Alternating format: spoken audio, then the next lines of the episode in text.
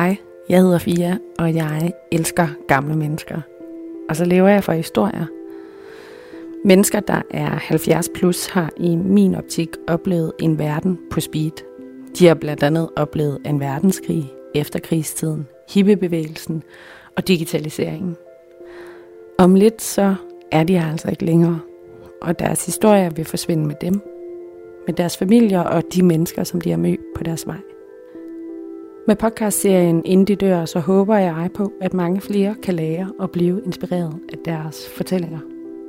Tilbage i foråret 2019, der lavede jeg en række interviews med fire beboere på Betania hjemmet. Det var i forbindelse med et projekt, hvor vi blev støttet af ensomme gamle sværen til at lave en række korte film. Men ud af det, der er der altså kommet podcastfortællinger. Og jeg vil egentlig gå så langt og sige, at Tove har en meget stor rolle i, hvorfor at denne podcastserie er blevet til virkelighed. Fordi Tove rørte mig. Og Tove hun understregede med hendes beretninger fra 2. verdenskrig om, hvor vigtigt det er, at jeg og forhåbentlig flere optager de her fortællinger. Fordi den generation, som kan fortælle om 18. verdenskrig, er her faktisk snart ikke længere. Og for mig virker det helt mærkeligt, hvis vi ikke har de personlige historier optaget. Der ligger jo meget om den her krig, både på video og lyd og skrift. Men der er altså også mange, der ikke er blevet optaget endnu. Alle de der personlige historier fra flere steder i vores danske land, fordi den her krig er jo blevet oplevet på mange forskellige måder og fra mange forskellige perspektiver. Og nu skal du høre nogle fortællinger om 2. verdenskrig fra Tove. Mit navn er Tove Eka Christensen. Jeg er 90 år gammel, og jeg bor på plejehjem. Jeg bor på Betania. Og øh, selvfølgelig kunne der, er der ting, som kunne være anderledes, men stort set må man sige, mine behov er dækket. Så det kan vist ikke være ret meget bedre. Men man bliver jo ved med at drømme om at have sit eget lille hjem. Man bliver aldrig rigtig glad for at bo sammen med andre mennesker. Men det er der nok ikke noget at gøre ved, for jeg kunne ikke klare mig alene. Tove, hun sidder i sin stol i hendes lejlighed på Betania hjemmet. Hun læner sig godt frem, for hun kan høre mig. Hun har et bolsje i munden, som hun tykker en gang imellem på. Nu skal du tilbage i tiden til 2. verdenskrig sammen med Tove og jeg. Rigtig god lytning. Jeg er født i 1928. Det vil sige, at jeg var 11 år gammel, da vi blev besat. Og så har jeg været 16 år, da vi blev befriet. Så derfor husker jeg det meget tydeligt.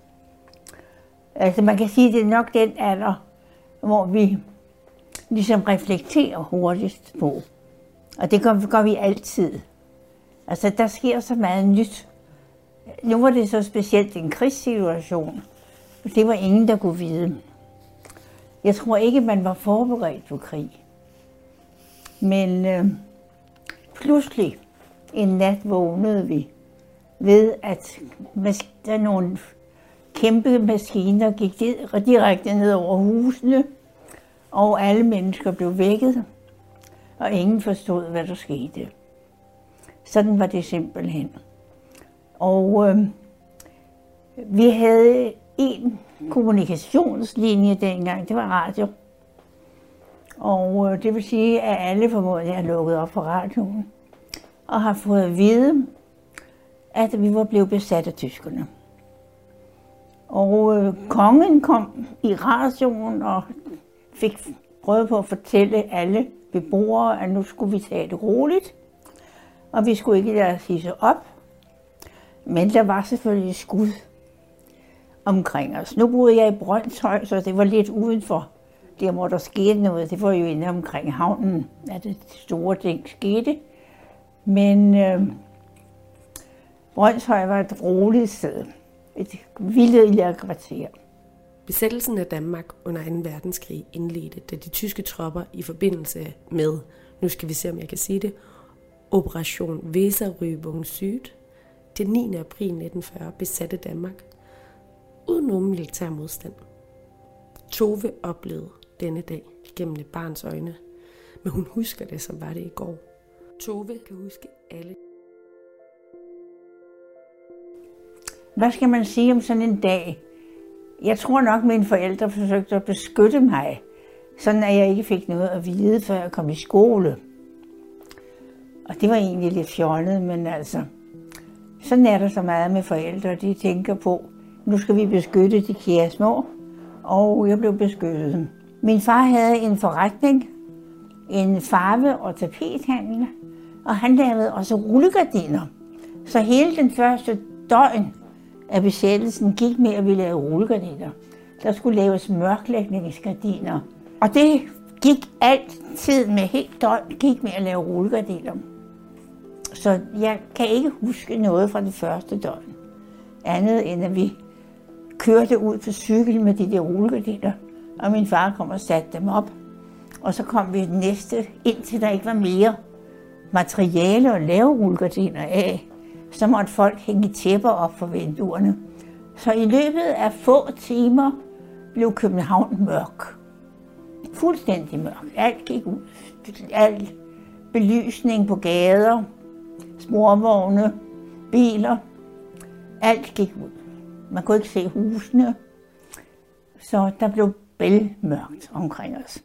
Nu var det jo i foråret, så det vil sige, at der har været en relativt lys himmel, men alligevel blev der fuldstændig mørkt.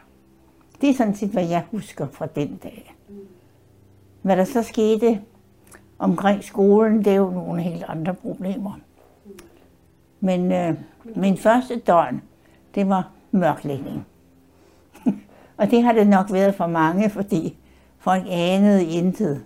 Og hvis ikke de havde fået mørklagt, så fik de en bøde.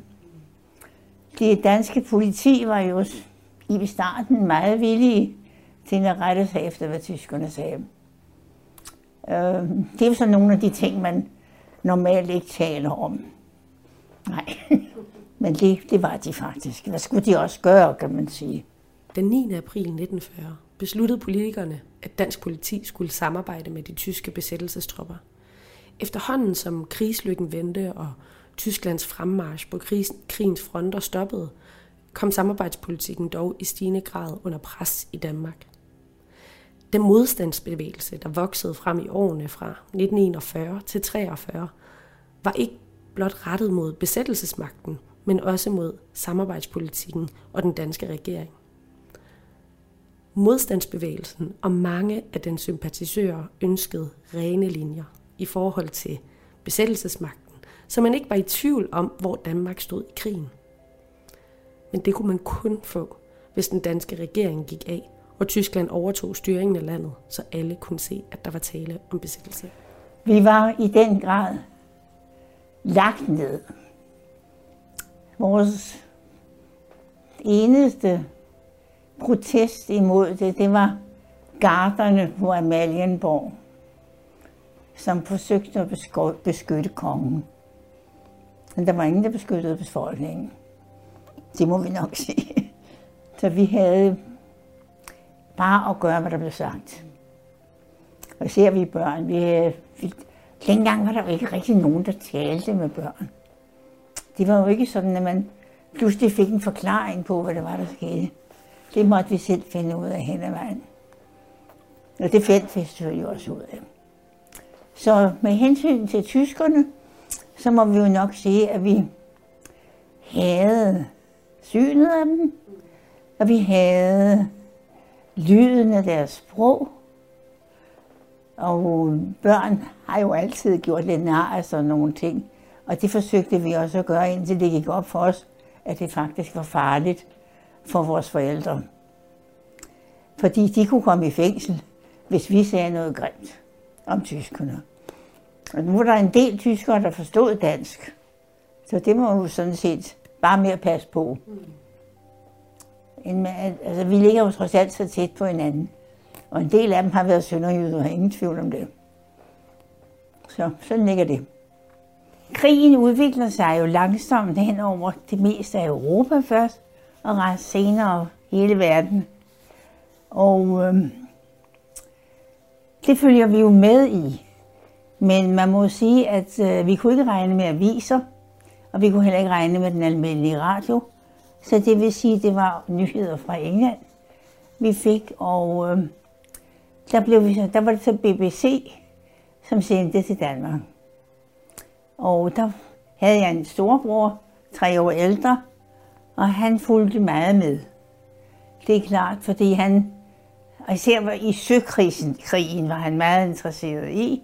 Og så vi havde kort alle vegne over, hvilke skibe der lå hvor, hvad der blev, hvem der blev torpederet, hvem der ikke blev torpederet. Og, ja, og de krigs, de, de søslag, der var af forskellige art rundt omkring.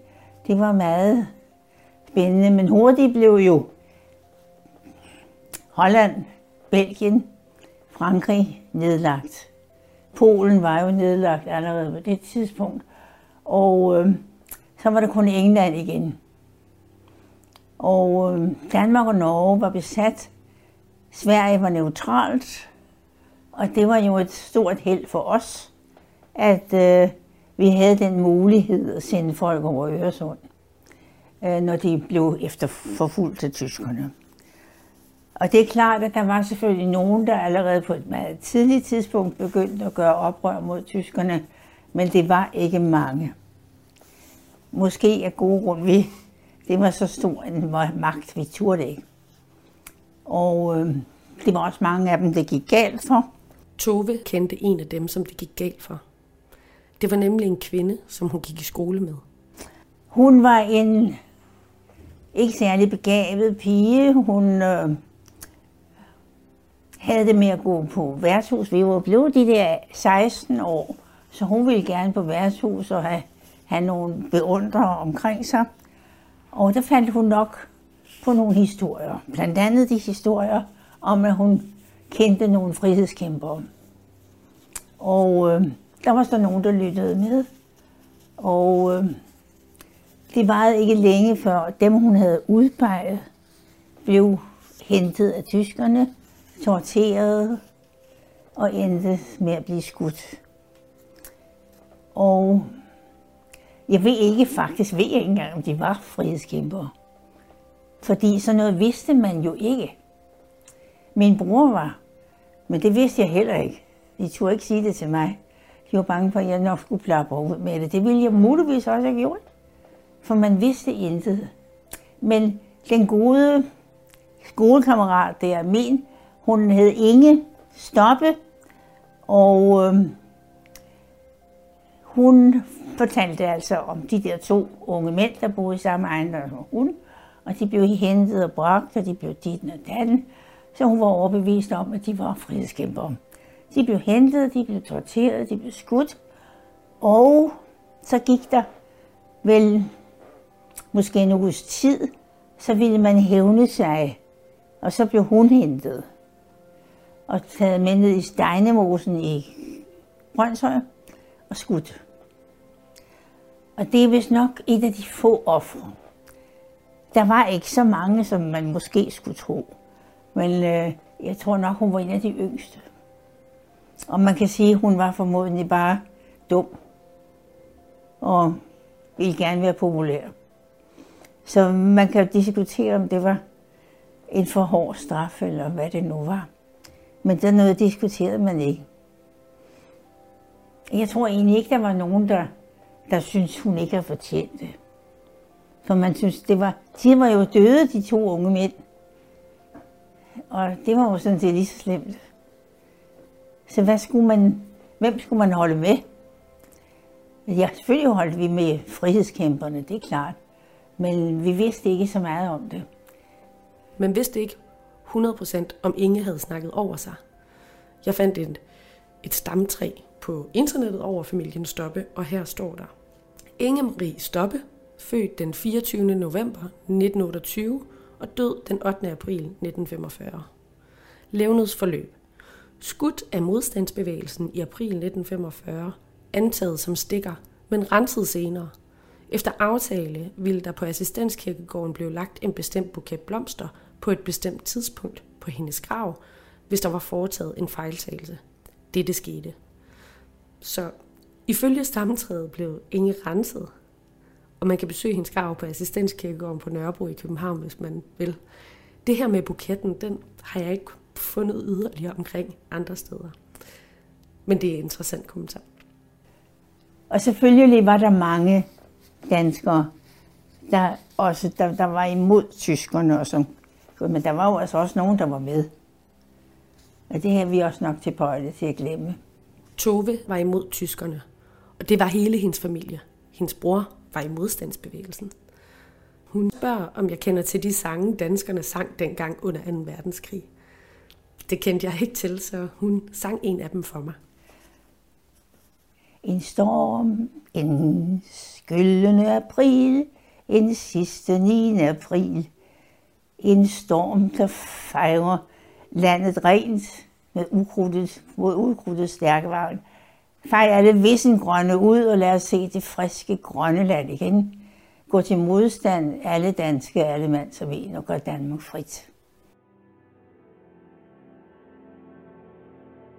Tove ved en hel del om 2. verdenskrig. Både fordi hun selv oplevede det, men også fordi hende og hendes nu afdøde mand var meget interesseret i Danmarks historie, og selvfølgelig også 2. verdenskrig. Det var noget, som fulgte dem gennem hele deres liv. Og hun fortalte mig om en specifik episode. På et tidspunkt boede vi, det var da vi flyttede til Frederiksberg, og øhm, der boede vi i Fuglebakke-kvarteret. Og så fik min mand fat i en udgave af det, der hedder Borgerkartoteket. Og Borgerkartoteket var en liste, øh, sort liste over alle nazister i Danmark. Så vi gik rundt i kvarteret og fandt dem. der var, de boede der nu. Det var i 60'erne. Men hvad kunne man gøre med det? Dengang boede statsministeren der også. Så hvad skulle man så gøre med det? Men sådan er der jo selvfølgelig lidt ting. Og øh, under krigen var det jo var de, de danske nazister samlet i Hippokorpus. Hippo, eller Hilfspolizei, altså hjælpepoliti, var et dansk uniformeret korps, der fungerede som tysk hjælpepoliti i 44-45. Korpsets medlemmer var primært rekrutteret fra efterretningsafdelingen i Charlesburg-korpset. Hippo havde to ledere, og den seneste var Erik V. Petersen, som blev likvideret i april 1945. Den under krigen berygtede Lorentzen-gruppe var en underafdeling af Hippokorpset. De havde betegnelsen afdeling 9C. De blev jo blandt andet sendt til Estland og Letland i krigen mod Rusland. Og øh, ja, de blev sendt afsted med farmer, faner og musik, og jeg skal komme efter jer, fordi det var troede, de var helte fra Danmark, der skulle komme og redde Tyskland. Men de kom jo hjem og kom i fængsel alle sammen. Og det er måske også, det er måske også forfærdeligt, fordi i virkeligheden havde de kun gjort det, som regeringen bad dem om. Det er ikke nemt med krige. Og det er færd at finde ud af, hvem der er ven og hvem der er fjende. Det er meget, meget vanskeligt. 2. verdenskrig har sat sin spor i Tove. Og for mig er det helt utroligt at sidde over for et menneske, der i eget hjerte og på egen krop har oplevet 2. verdenskrig. Den jeg kun har læst om i historiebøgerne. Jeg snakkede med Tove i starten af året og i dag er Tove død. Da David, som er fysioterapeut på Betania hjemmet, fortalte mig, at Tove var død, gik der et sus igennem min krop. Pludselig mærkede jeg, hvorfor det er så vigtigt at lave den her podcast-serie, og hvor vigtigt det er, at jeg og forhåbentlig også andre laver mange flere. Som Tove selv siger, har hun nok levet sin del af livet. Og 90 år er mange år at leve. Men Toves erindringer og livsøjeblikke kan lære os rigtig meget. Og jeg er meget taknemmelig for, at jeg fik talt med Tove, inden det var for sent. Og jeg håber, at Toves familie også får et ekstra minde. Derfor er dette også et lille bitte opråb til alle jer, der lytter med. Du kender helt sikkert en på 70 plus, som har en spændende historie. Og jeg synes, du skal snakke med dem. Og så synes jeg også, du skal optage det, så vi kan lave en masse, masse podcast-historier. Det kan du i hvert fald kontakte mig om. Vi høres ved på næste tirsdag.